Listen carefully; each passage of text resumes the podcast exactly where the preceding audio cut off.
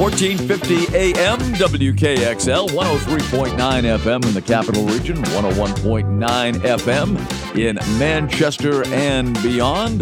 It is Kale and Company. We are presented by Weed Family Automotive, located at 124 Storrs Street in Concord. You can call for an appointment right now at 603 225 7988, or you can even make an appointment online at weedfamilyautomotive.com com. And uh, joining us today on this edition of Kale and Company is the Associate Athletic Director for Marketing and Communications at the University of New Hampshire. Also, the voice of the UNH Hockey Wildcats and a very proud WKXL alum. It, ladies and gentlemen, is Mike Murphy. Murph, how are you today? Ken, I'm blushing with the introduction. You hit all the important points. Well, I can't argue with any of them. I could have gone on and on, but you know we only have a limited amount of time here on, on the broadcast. If I had to read your total resume, and uh, the fact that you are uh, the reigning New Hampshire Sportscaster of the Year for the 92nd time, which is just pretty pretty amazing. But uh, Mike, congratulations on that, and uh, and also congratulations. The the Wildcats are, are, on a roll right now, having won uh, four in a row as we record this, including two over nationally ranked Boston College. What uh, what has turned things around? Uh, a lot of things, Ken, have, have contributed to it, but it sure is nice, as my, my broadcast partner Pete Webster said the other day as we were leaving Conte Forum. It's a lot more fun when you're winning, and so right now things are really fun. I think the biggest thing has been contributions from all four lines, defensemen, and the freshmen are really starting to come around and become big time players. In particular, Colton Heward is a defenseman who has joined the offense. He's on a big four game point streak, was the rookie of the week in Hockey East this week after being the defenseman of the week last week. So Heward, over the last four games, has three goals, five assists. And then nothing better on your defense than your goalie. And Mike Robinson, who's from Bedford, New Hampshire, a senior who's played extremely well. He's had he's come close to a few shutouts in a row. Hasn't gotten one. You know, beat Mercyhurst seven to one, beat Clarkson five to one, and then Boston College uh, three to two and five to two this past weekend. Hadn't swept those guys going back to 2009. So all feeling good right now. But uh, momentum is only as good as yesterday's starting pitcher, Ken. The that is true. weekend coming up with two at UConn this weekend. Yes, and uh, at the XL Center, the uh, beautiful XL Center in downtown Hartford, Connecticut. And uh, we'll, we'll get to that and, and, preview that in a moment. But really, the, the goaltending and defense uh, all year has really not been an issue. It's just been a matter of uh, putting the puck in the net. Yeah, and, and the first time that New Hampshire really kind of got off the schneid offensively was New Year's Eve and that was it was a consolation game at the Ledyard Classic at Dartmouth. You know, they're coming off a disappointing loss to the Big Green, three to one. So coincidentally, it would have been UNH against Boston College in Hanover for the championship, but the Wildcats had to settle for the consolation game. So everyone else is getting ready for their New Year's Eve celebrations. UNH could have been feeling down on themselves. They hadn't won a regulation game since November, but instead they put it all together, scored seven goals in that win and may not have seemed like much, but it had jump started them. Where now, since that time, they've had two five goal games and a three goal game, and they hadn't scored more than four goals since opening night going into that Mercyhurst game. So it just when coaches say it's so important to get games in because of COVID and injuries. That's what they're talking about. Like just the idea of playing that one game. it may not have gotten any league points. A lot of people might not have even been paying attention because oh, Mercyhurst is not a strong team. But that game, I still believe, Ken, was a launching pad for what has been a really good streak. So it all happened in Hanover. in this case, yes, which is not always the case, you know. And uh, and it was a strange thing, you know, with, with COVID. Not to get too much into the virus thing, but literally during that trip, a couple of players tested positive. So mm. next thing you know, everybody's got to retest.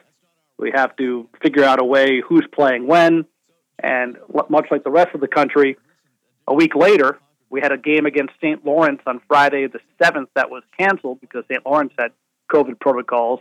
The next day against Clarkson, which is a really good program. You know, t- perennial 20 win team Sure, yeah. out of the North Country of New York. New Hampshire was missing 11 players. Mike Souza, the head coach, convinced a student at UNH who was going to fly to Miami for the Patriots Dolphins game to change his flight and suit up as a backup goalie because we didn't have a Wow. healthy Wow. backup goalie. And the team rallied together. You had forward playing defense. This kid actually got in the game, and UNH beat Clarkson five to one. It was a pretty feel good moment. It just goes to show, you know, don't make excuses, find a way, and, and the team did that night. Now, now had this individual had uh, a- any goaltending. He must have had some goaltending experience in the past for Mike Souza to even consider that. Yes, I, I happened to talk to uh, Jake Monez was his name, real nice kid from Wakefield, Massachusetts. Another coincidence, Yes, hometown of Mike Souza. exactly. but uh, Jake had worked in a ticket office. He played men's league, not club team. You know, a lot of people say, "Well, if, you know, why don't you get the club goalie?" But here's the rule about club, Ken. If you play for, the say, the UNH club team, Yeah. and you're serious about that, then don't go play even for a single game with the Division One team because then you're ineligible to go back to the club roster. Ah, okay. They don't want you know they don't want the club team being stacked filled with Division One athletes. Not that I'm sure that would happen anywhere, but so you have to go even deeper. And so here's somebody who played high school hockey competitively. He had joined the team only during Christmas break last year, just for practices. So he kind of knew a little bit about the team, and they saw him that he could stop some pucks. So sure enough, pressed into duty, knowing there weren't enough healthy players. He changed his flight, Jake did, to Sunday morning to go to Miami and played in that game on Saturday night. Even had a chance to make a save. So it was a real feel good moment for him. I guess so, and uh, a, a great story that uh, I did not realize uh, had occurred up until right now. So that that's why we have you on the on the program, Murph. You know, you're always uh, you know uncovering stories that most people had, had not heard of prior to your appearance on the show. Well, So, Ken, you if all. I do is yeah, if all I do is narrate what you've already read, then I'm Troy Aikman. I got to give you something more. you That's know? right. That, that's exactly right. so Robinson has been good between the pipes uh, all season long from Bedford. He's a draft pick of the uh, San Jose Sharks, and I guess there's that remote possibility since he is a senior that perhaps when the uh, the Wildcats season is over, he, he might be uh, joining the the San Jose organization. Yeah, it's always a possibility. And when you say he's playing well all year, yes and no. It's funny how, much like pitching, going back to that analogy from before, he, he has struggled. He had some um, rough games early on. And then David Fessenden, who's our number two goalie, played at Alabama Huntsville before transferring to UNH. A large man. He's like six six, so he fills up the uh, net quite a bit. wow. And he's had some good games. But somehow when you get pushed to the bench and you're watching a few times, that can kind of, you know, the old high tide raises all ships thought where uh, with competition, Robinson has picked it up a notch. And to borrow a Coach Souza phrase, um, a good Mike Robinson's as good as you'll find in Hockey East. And he has been good, which, no coincidence, the team has been winning as a result. Yeah, and uh, and we don't know really if he's on the radar of San Jose or not because when I look at this, he, he was drafted in 2015. that, that seems like a, a lifetime ago. uh, You know, I mean, seven years ago. Yeah, that's you follow hockey pretty closely. How do you? It's such a hit or miss, and I don't want to go through some names of other players, but if you go look at the New Hampshire roster over the last five or six years, even you'll see somebody, hey, draft property of this team, Yeah, and never sniff the NHL because it is right. a difficult deal. But at the same time, someone like Warren Foegele, who played here, left after a couple of years, has got on to success in the NHL. Uh, Brett Pesce, the Van Riemsdyk Yeah. brothers. Yeah, There's a number of success stories too. So, you know, all you need is a chance. And once you get out there, I'm sure Mike Robinson will have a better chance than others because San Jose is invested in him. So I, I wish him well once that time comes. yeah, absolutely so. Mike Murphy is with us. He is the uh, voice of UNH hockey and has been for a number of years now, and has seen uh, uh, several of those players uh, graduate to the uh, National Hockey League. Uh, we talked about Wakefield, Mass, the hometown of Mike Souza, now in his fourth season behind the bench for the Wildcats after replacing Dick Umile. How do their styles differ? I, I'm talking about behind the bench and off the ice in, in terms of uh, Mike Souza from, from Wakefield, Mass., uh, Dick Umile from Melrose, Mass. Uh, originally. How do their uh, styles and, and approaches differ? Yeah, that's a that's a good question, and I have to dig back a little bit. I mean, it's easy to say, well, Umile's old school and Souza's new school. Um, Mike is very involved in every aspect of the program, and that's not to say Coach Umile wasn't, but you think about the last few years. You know, once once Mike Souza was hired as the associate head coach, Coach Umile was giving more opportunity for for Coach Souza, who was learning. Okay, how does our academic program work in terms of tutoring and getting classes? What about our facilities? How do we upgrade the Whittemore Center? He's like a CEO type and empowers his coaches, Jeff Giuliano, who I know you're close with, and, and Glenn Stewart, who is an associate head coach. So Mike is a, um, I guess strategic is a good word. I think Coach Umile was all about the hockey. Towards the latter years, probably wasn't out recruiting as much. And while Mike is not out recruiting, he's using the technology with Zoom, sending coaches on the road, and is so invested. One of his favorite things to say is, "All right, what do we do the day after we win the national championship?" Now, he's not saying we're winning it this year, but he always wants the, the plan of what comes next. And he took a lot of what Coach Umile taught him as far as inside the locker room Wildcat pride, instills that in the program. But he also learned a lot from Mike Cavanaugh, who's the UConn head coach, in, in his day to day preparation. And when Coach Souza was at UConn, he used to pick the brain of Jim Calhoun or pick the brain of Geno Auriemma. Ah, he, he tried to learn yeah. as much as he could from all these amazing coaches that were on that same campus at once. And, you know, is a vivacious reader and likes to share books about leadership.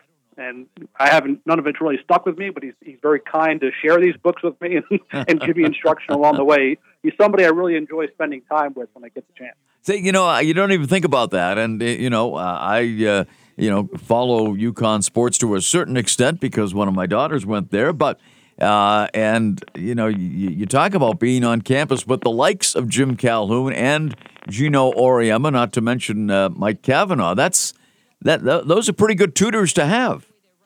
It is. And, and every time we go to the XL Center, Coach, and it'll be the same this weekend, Coach Souza will point out, yeah, this is where I talked to Geno after a game, and he was talking about yeah. this. I mean, it really is like going to school and learning from masters. And uh, Mike is someone who is is quick to point out those who came before him, and never afraid to draw from others. Like he is close friends with Coach Cassidy with the Bruins, and talks to him frequently, and other NHL people about what are you doing in practice. You know, what are you doing film sessions? How are you getting better? Always looking to strive and and pick up nuances that can help him. You know, it's unfortunate because you, you look around and say, well, it's win loss record, this, that, and the other. And that's the right. We're all judged by that, as, as Bill Parcells will tell you. You are what your record says you are. But I don't think people truly appreciate the cerebral approach he takes to building a program, engaging with alumni. You know, he doesn't want every outreach to a former player to be, "Hey, can you send money to help us?" He wants to make sure most of the connections he makes to former players is we want you back. Talk to the team. If you're in the business world, can you do a networking night?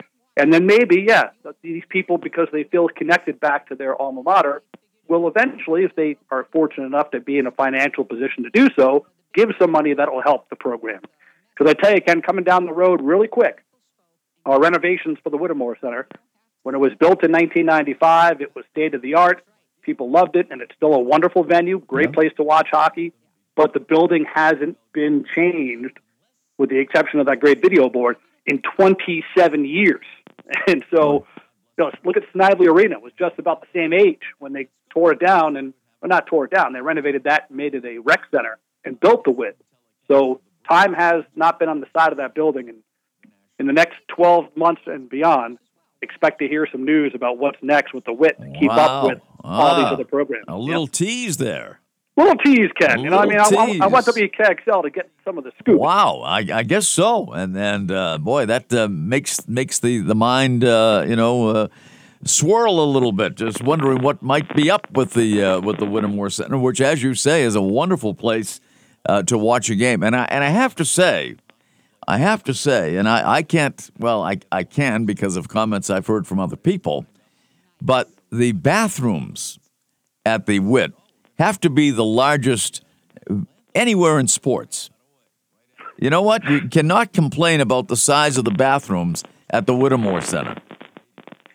Now, there's a great question I hadn't anticipated, and I, you're right. It's a very large bathroom, a lot of sinks, a lot of stalls. Whether Yep. you're on the men's side, I can't speak for the women's side, Yep. but well, I've been uh, told uh, I've been told the women's side is equally uh, as accommodating as the, as the men's. I've been Which is told that on good Yeah. authority.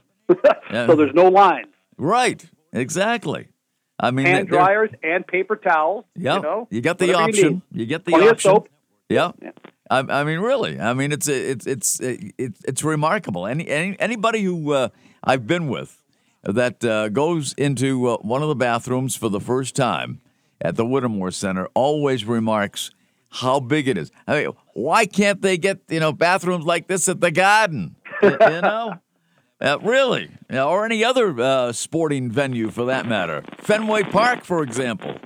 But uh, anyway, that that's a that's a great thing. Great sight lines there at the Wit. If you've never seen a game there, I would uh, highly you know encourage it because it is uh, a tremendous place to watch a game. But apparently, uh, some some renovations are in store, and we'll be anxious to find out what they may be in the not too distant future.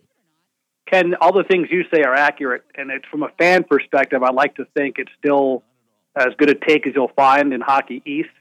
I think it's more from the what are the student athletes and coaches getting? You know, what does Yeah. the workout room Exactly. look like? Yep. The ice Yep. surface is still Olympic size, Sure. which back Yeah. in the '90s seemed like it was a pre, um, preferred ice surface. But as things go on, you see more recruits who want that NHL or close to NHL size rink. Things like that. That um, you know you have to keep up with the Joneses. Yep. As far as we're not going to shorten those bathrooms. Oh, We'll make sure there's thank still plenty, goodness for plenty that. But no, you, you talk about the facilities, and that has so much to do uh, with the recruiting of the athletes, as you well know. I I mean, because you know they certainly when they travel from campus to campus to you know see where they might be playing in the future, the facilities for them uh, certainly means a lot and can you know make the difference in a decision that uh, future su- superstar is going to make, whether he attends you know, UNH or Boston College or, or UConn or whatever other choices uh, he may have. Uh, it makes a huge difference. So I, I can understand where those uh, renovations are in order.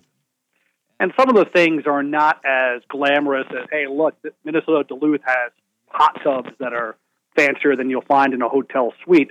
It's little things that people don't understand. A day like today, where the temperature's in the low teens, our women's team and our men's team, when they go to work out, just lift weights, they walk across the street back to the field house where we have the Jerry Azumah Strength and Conditioning Center. So here they are in their shorts and sweatshirts, you know, freezing day, and they have to go over there to work out, then come back to the rink and practice.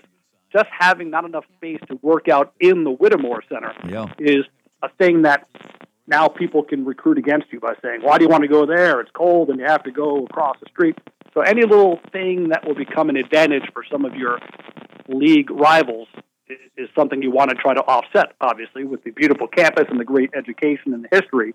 So UNH has a lot going for it. Now, now they want to get just a little bit more going forward.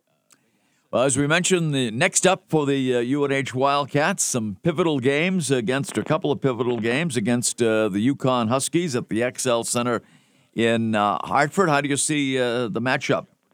Yeah, UConn's good. Yeah. Uh, I mean, they, they they beat BC right before UNH had that good weekend against BC, and you know, I've been to the XL Center quite a few times. Always in awe about the history of the place and the Hartford Whalers, but I haven't seen UNH win too many there recently.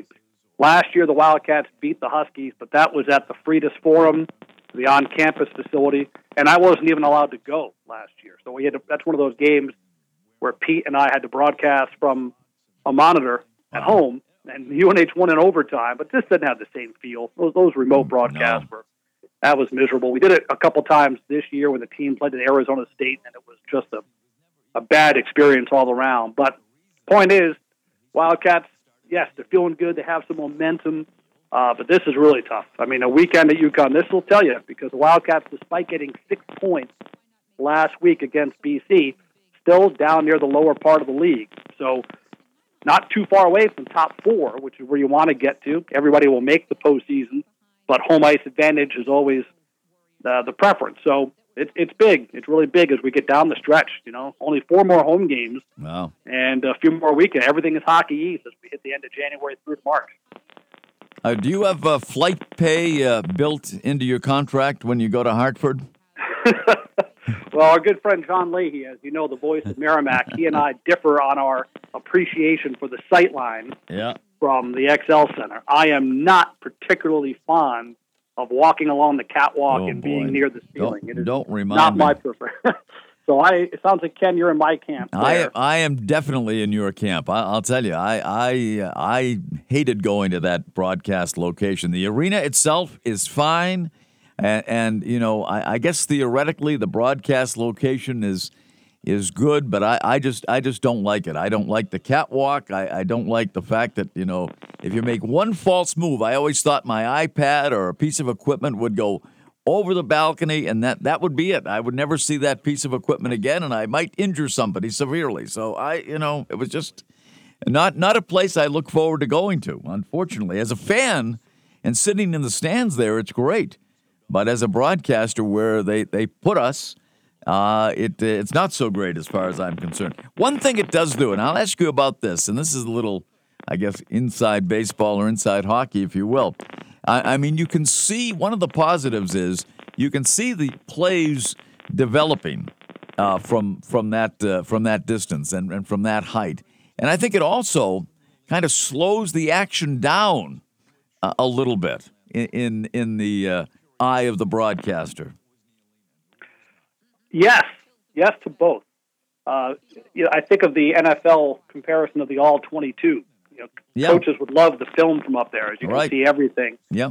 I just prefer being closer to the action. I don't want to be on ice level by any means. No. but No. a place like the Whittemore Center or Matthews Arena Yeah. in Northeastern, you have some. You're right there. You can hear things. You can feel it. You can hit the puck. You can sound the puck. Now it's almost like you hear the puck hit the boards on delay by the Yeah. time the sound gets to you, and it does seem a little bit slower. I hadn't thought of it from that angle before, but you're right. I almost feel like I'm removed uh, from from the action, and so I'm very excited that in the coming years, UConn will have a new on-campus facility that we'll be able to eventually visit. Yeah. Exactly. Any any uh, any word as to when that may be opening? Uh, You know what? I have to double check because anything might have been delayed with COVID, but they announced the the agreement to do it. So I, I, have to admit I don't know the exact, but I imagine in the next couple of years that'll come to fruition. All right. Mike Murphy is with us. And uh, Mike, stand by. We have to take a quick break here on uh, AM 1450, WKXL 1039 FM in the capital region, 101.9, our new signal in the Manchester area. Kale and Company presented by Weed Family Automotive, 124 Storrs Street in Concord. You can call for an appointment right now, 603 225 7988. Welcome back. It is Kale and Company, AM 1450 WKXL 103.9 FM in the capital region, 101.9 in Manchester, presented by Weed Family Automotive. Our guest today, the Associate Athletic Director for Marketing and Communications at UNH and the voice of the University of New Hampshire Hockey Wildcats, Mike Murphy, and the reigning New Hampshire Sportscaster of the Year, and an alum of WKXL, now in its 76th year of serving Concord and vicinity. And Mike, I know you weren't here when things uh, opened up at uh, WKXL. When did you join the radio station? Well, here you are saying year 76. I vividly remember when we got to year 50. Uh-huh. The, gold, the golden voice Yeah. of the capital region, we were branded that particular year. And, you know, people would come in the studio and you'd have them record a promo congratulating WKXL on at 50 years. So that tells you about when I started. 1995 was my first year there. And I just smile when I hear Weed Family Automotive, for instance. You know, on Storrs Street. I still live in Concord. Hopefully, never will leave. And to hear those companies still supporting the radio station, I think it's fantastic. Uh, it truly is, and uh, I know we have the new signals. I mean, yeah, one time it was a standalone uh, AM signal, but now you have the uh, the FM signal in in Concord at 103.9 and the very new signal at 101.9 in the Manchester area. So uh, WKXL is reaching people that it has never reached before. Well, it goes back to what we said before the commercial break. The Whittemore Center, fantastic, opened in 1995. My career in KXL started in 1995, but of course you have to change with the times and evolve, and it certainly sounds like that's what WKXL is doing here in 2022. All right. So how how did how did your path lead you to Reddington Road in Concord? Well, I needed a job. I was graduating from college at Syracuse University, small school up in New York, and back then you didn't have the internet. I'm sure it existed in some form, but it wasn't widespread. So I would trudge like all my fellow seniors to the Career Center at the Newhouse School of Public Communications and look for any job open. TV or radio because I wanted to be a broadcaster and specifically in sports. And one day, I saw a post from a UNH alum by the name of Randy Goldberg. Randy was working at WKXL as the morning news anchor and reporter, the news director at the time, I believe, and had posted they were looking for a morning board operator, sportscaster, and that, of course, got my attention. And there was a phone number down. So you know, of course, I was going to send my materials and letter, but I actually called the phone number. And as memory serves me, Ken, I believe it was even after five o'clock. Like two things you can't do now is call somebody expecting an answer and call them after five. And the person who answered the phone was Dick Osborne, wow. who was the general manager of WKXL at the time, happened to be in the building. And he and I had a conversation that was at least 10 or 15 minutes long. And he said, Yeah, send your stuff in. I think that conversation really helped set up the uh, job interview I had right after I graduated, and we hit it off. You know, he talked about being the voice of UNH hockey and how much he enjoyed sportscasting and play-by-play, and I shared that was my passion. And the day before my wedding, which was two weeks after I graduated college, he called me up and offered me the job to move from. My wife was in Naperville, Illinois. It was thirteen thousand dollars a year she agreed to marry me, agreed to move to New Hampshire, and voila, here we are. Wow. And the rest, as they say, is history. When, when you heard that Dick was the voice of the UNH Wildcats, I, I, am sure you said to yourself, someday I want to be that guy. Well, I didn't know college hockey. I, would heard of it at the time. Oh, yeah, you know, there's Lake Superior State in Minnesota. But I, I really had no aspirations at that time to follow a, a career as a hockey play by play announcer. But Jim Janot, our friend and legend, much yep. like Dick, Jim was the sports director at WKXL. He was the voice of UNH football and men's basketball. He was the guy I immediately gravitated to, mm-hmm. and he was kind enough to mentor me, eventually bring me in as his broadcast partner on UNH games. And so I went from board opping some of these games to working with Jim, and he opened the door for me to, to get involved at UNH. But in terms of the hockey question, I tell you, I, I kid you not, Ken, and you're a fantastic hockey play-by-play announcer. But I will say this: when I was just young in the first couple years of WKXL, even to this day, to have Dick Osborne, the voice of UNH, and Jim Rivers, the voice of Concord and Bishop Brady hockey, to the, I can't find better play-by-play announcers to this day than those two guys, and they're both in the same radio station. Very at true. At the same time. Yeah, very, very true. You you had some great mentors for sure. Yeah, and it, it was just great to listen to. You know, I yeah. I'd worked mornings and eventually did my own sports show, but I remember like a Friday night, I knew I could put on KXL and find either a big Concord game with Dunk Walsh or a yeah. big Bishop Brady game, and have J- Jim Rivers and Harvey Smith on the call and it was you know Harvey and Bruce during high school football season, or if it was a Tuesday night and Jim Janot and Frank Monahan were doing a UNH game, or Dick and Pete Webster doing hockey. It was so much so much local sports. Yeah. At the time, KXL had an FM and an AM. The FM was 102.3, and you'd have simultaneous either high school or college games on. And as a as a junkie and a nerd for play by play, as a listener, I really, really enjoyed it. Yeah, uh, I mean, at that time, I, I was working for uh, another station in the area, and you know, I was very jealous because KXL covered just about everything that moved in the world of sports locally. So, you know, it was just uh, something that I, I wish that I could have been doing on a more regular basis. But those guys at KXL were doing it all the time and doing a great job with it. So, uh, you know, and you mentioned some some great names, Dick Osborne uh, Jim Janot, Jim Rivers, uh, Bruce Lavoie. Uh, he had just such a great stable uh, of uh, broadcasters at, at KXL. You, you grew up in, a, in, an amazing environment right here. Yeah, I was. I, I can't say how lucky I was. I mean, you know, he had Gardner Hill and Don Dunkley doing right. hoop. Yeah, it was. Uh, it was a great time. I remember the first time you and I met. As you probably don't remember, it was when the Concord Quarry Dogs were coming into existence. I think there was a press conference at what became Doan Diamond after the unfortunate passing of Warren Doan, and what you're covering it as a reporter for your station. And I was like, wow, look at this guy. What a great voice. And then shortly thereafter, if my timeline is, is right, you became the voice of the Manchester Monarchs, which was the envy of everybody in uh, the Granite State. So a, a, career you had there was unrivaled. So it's uh, a good state for sportscasters. And I have to correct one thing you've mentioned a few times. I am no longer the reigning sportscaster of the year, as the new announcement came out uh, maybe two days ago. A gentleman by the name of Brett Franklin, ah, who works yeah. in the Upper Valley. And here's Brett Franklin's connection to WKXL, if I can sneak this in. Here. You, you can. uh, many, many, many, many years ago, I was the voice of the Concord Senators.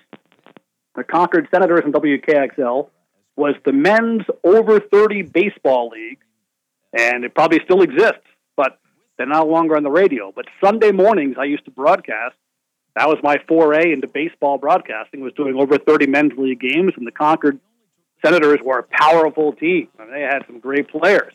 Uh, Jimmy Heath and his brother Glenn Heath. Bill Butterfield was the manager. Steve Stefano on the mound. Uh, just some some great players all the way around. I don't want to leave anybody out like Stoddard or Lasan. But the uh, point is, my father had a colleague at work and he worked in Massachusetts, Connecticut. My father traveled a lot, and he asked me one day, his little boy has aspirations to be a broadcaster. Do you mind if he comes and joins you at one of these over 30 league baseball games? So here comes this little, maybe eight or nine year old boy, wide eyed. I put the headset on him, let him come on the air with me.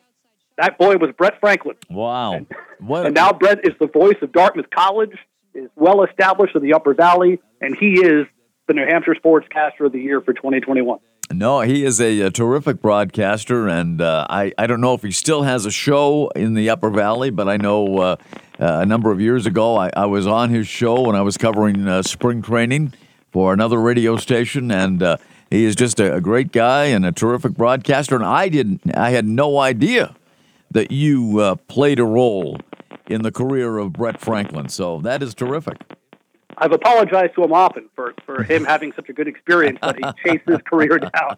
But and he does still have that show with the dugout wizard Bill Murphy. Yes, no relation. Yeah, yeah, yeah I know. Yeah, they're Bill. up at there. Yeah. yeah, so they're still working their radio show up there and doing a great job in the Hanover area.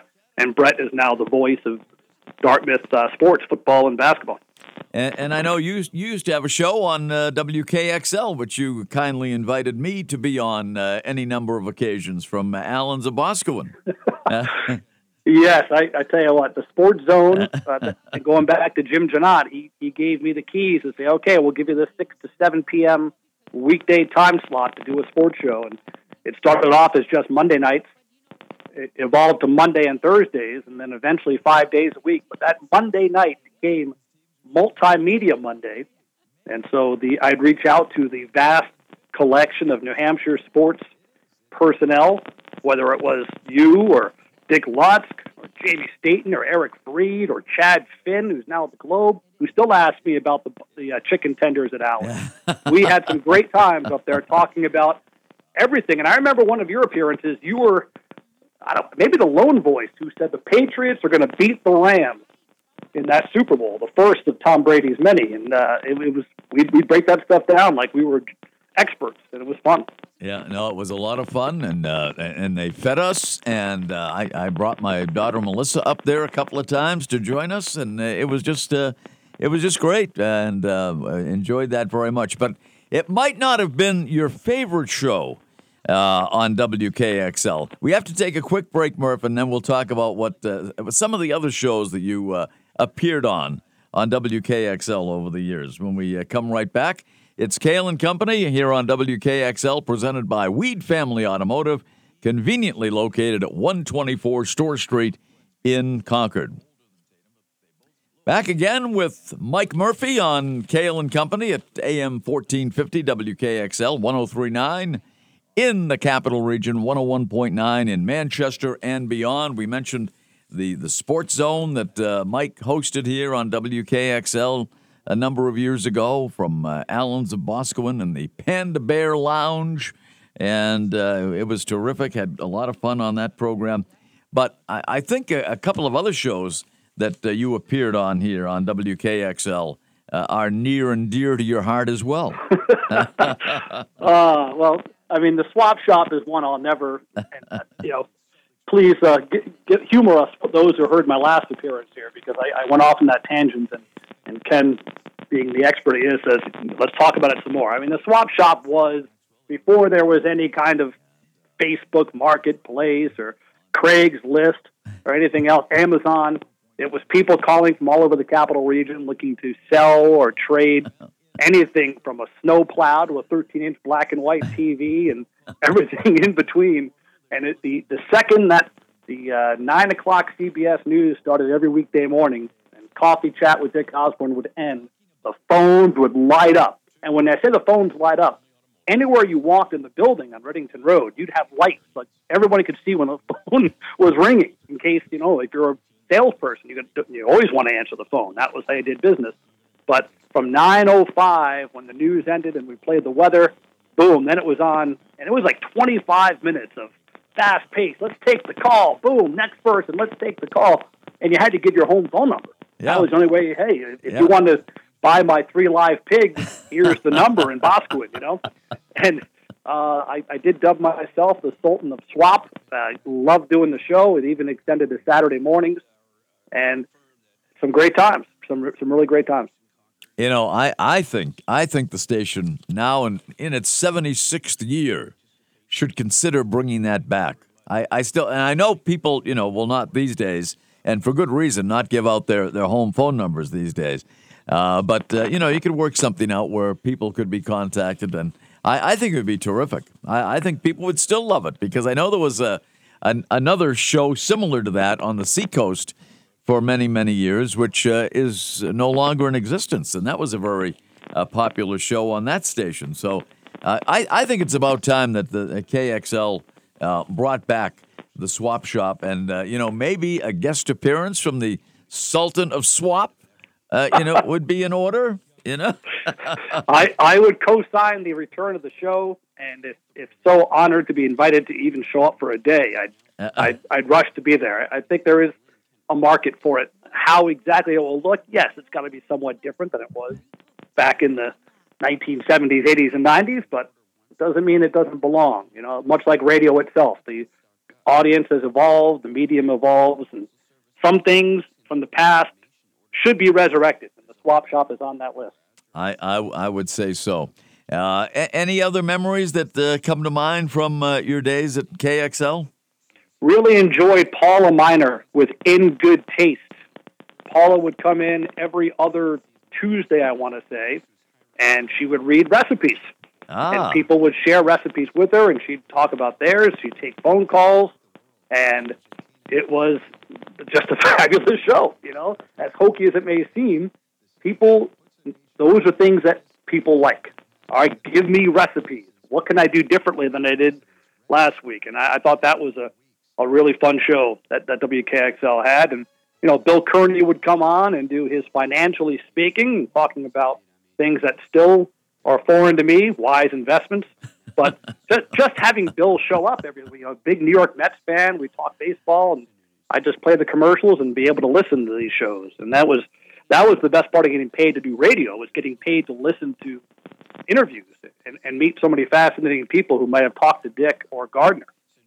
Yeah, no, very in good taste. Huh? That's that's another show that that, that could be re, uh, be resurrected here on, on WKXL. I like that. I, That's I like Ken. You're become the program director. Start yeah. bringing some of these things back.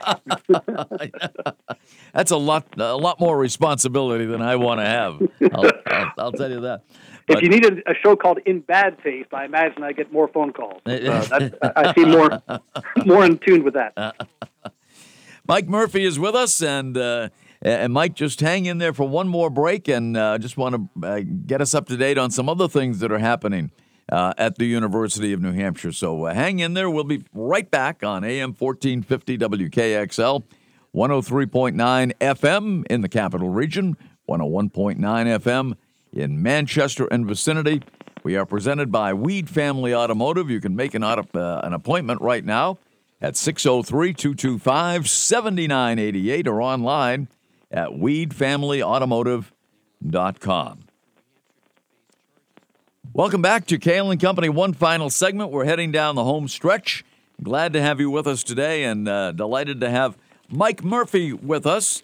And uh, Murph, if you don't know, is the Associate Athletic Director for Marketing and Communications at the University of New Hampshire, the voice of UNH hockey and a WKXL alum. We uh, talked about some great memories of WKXL just moments ago, and you can hear this program again if you missed that part on uh, nhtalkradio.com. It'll be up there. You can uh, listen to this show time and time again. And uh, Murph, in the waning moments we have, just bring us up to date on what else is happening sports wise at the University of New Hampshire. Yeah, thanks, Ken. I mean, the winter is a really busy time for sports, which I prefer because it keeps me inside and busy as opposed to some of these miserable weather days until we get to spring. But our men's and women's basketball teams are in the midst of their respective seasons. Gymnastics just got underway, but the swimming team, the skiing program, track and field, and believe it or not, the spring sports season starts in early February with lacrosse. They don't work harder than lacrosse. We have to play outside games in New England in February. So it's uh, no, as we talk on this day, and again, it's, it's being recorded on a Wednesday, our women's basketball team is playing against Hartford at six o'clock, while the men's teams play down in Connecticut. So it's it's a good rhythm. You know, every couple days there's games, and naturally we keep our fingers crossed because we've had some postponements and reschedulings because of of COVID. But students will be back on campus this weekend. Naturally, there's some concern when everyone retests coming in how that will play out. But I really credit the sports medicine staff at the university and I mean, the, forget the COVID protocols, uh, staff in general at the university for really making it more palatable this year, not locking people in isolation as much and keeping people away. It's able to enjoy events, be part of it, wear your masks, use those large bathrooms we talked about earlier at the Whittemore Center, and at least enjoy things. And I think that's it's been a real nice 21-22 season, and I hope we continue on that path and get only better from here. And I know you're very much involved with the gymnastics uh, program at UNH, which has been a, a, very successful one over the years. And, you know, for people who have never been to a gymnastics event, it's really something to see. And I, I think uh, maybe you could describe it better than I can, but it's it's kind of like uh, like a three ring circus sometimes. Yeah, when you get one of those uh, quad meets, when there's four teams competing at once, that's when it really is sensory overload. To com- to think about gymnastics, it's music, it's performance, and it's cheer for everybody. You know, you, you never cheer against anyone, whether you want UNH to win, but you know they have a meet coming up, just a dual meet. So Temple's coming in at two o'clock on this Sunday, the 23rd. Later on this year, though, if you want to circle something in your calendar, Sunday, March 13th, it's the annual Whittemore Center gymnastics meet. We have a much bigger venue. You can buy beer, for example, and enjoy those uh, the bathrooms that I continue to go to for some weird reason. But Penn State is in town for that one. Brown, Southern Connecticut State. That's when you have there's four events and they're all going on at once. But everywhere you turn, whether it's the uneven bars or the balance beam or the floor exercise, where they really strut their stuff and show off for you it's fantastic. It, it's nothing, and it flies by. You know, the next thing you know, you, an hour forty five minutes, it's over, and uh, you had a great take. It was really a good time, especially for families with younger kids who want to burn off some energy. The kids end up dancing to the music, and everyone has a good time. So write that down. March thirteenth at the Wit. And Mike Murphy, I appreciate the time you have spent with us uh, today here on Cail and Company. Great to reminisce and uh, always uh, great to see you, and we'll see you uh, in the not too distant future, I hope. Ken, thank you so much for having me on. Great to go over some of these great memories from WKXL years past. Thanks so much, Murph. We appreciate it. Bye bye. Mike Murphy, our guest today on Cail and Company, right here on WKXL. Cail and Company presented by Weed Family Automotive, 124 Storrs Street in Concord. WeedFamilyAutomotive.com. Join us next time for Cail and Company.